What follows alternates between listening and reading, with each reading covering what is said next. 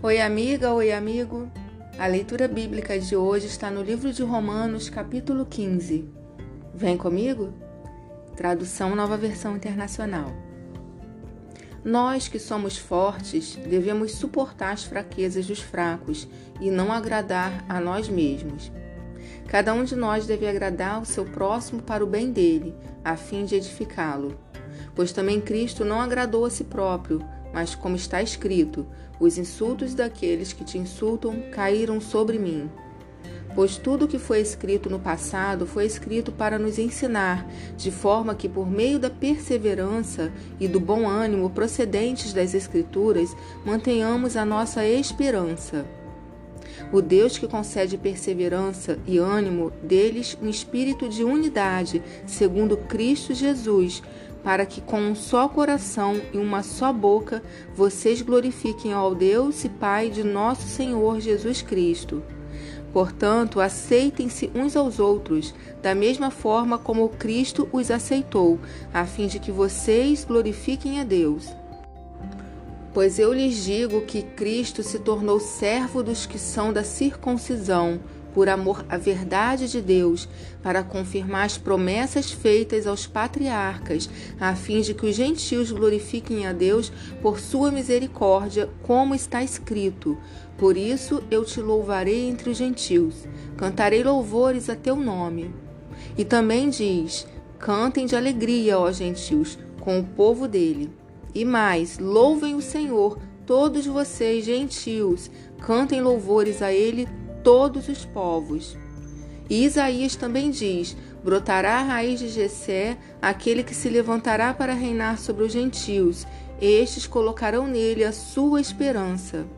Que o Deus da esperança os encha de toda alegria e paz por sua confiança nele, para que vocês transbordem de esperança pelo poder do Espírito Santo. Meus irmãos, eu mesmo estou convencido de que vocês estão cheios de bondade e plenamente instruídos, sendo capazes de aconselhar-se uns aos outros.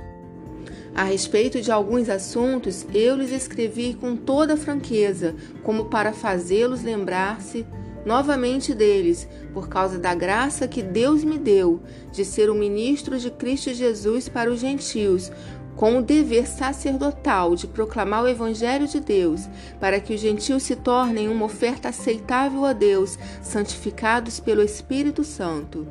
Portanto, eu me glorio em Cristo Jesus, em meu serviço a Deus. Não me atrevo a falar de nada, exceto daquilo que Cristo realizou por meu intermédio em palavra e em ação, a fim de levar os gentios a obedecerem a Deus pelo poder de sinais e maravilhas e por meio do poder do Espírito de Deus. Assim, desde Jerusalém e arredores até o Ilírico, proclamei plenamente o Evangelho de Cristo. Sempre fiz questão de pregar o Evangelho onde Cristo ainda não era conhecido, de forma que não estivesse edificando sobre, sobre alicerce de outro. Mas antes, como está escrito, Hão de vê-los aqueles que não tinham ouvido falar dele, e o entenderão aqueles que não o haviam escutado. É por isso que muitas vezes fui impedido de chegar até vocês. Mas agora, não havendo nestas regiões nenhum lugar em que precise trabalhar, e visto que há muitos anos anseio vê-los, planejo fazê-lo quando for à Espanha. Espero visitá-los de passagem e dar-lhes a oportunidade de me ajudar em minha viagem para lá, depois de ter desfrutado um pouco da companhia de vocês.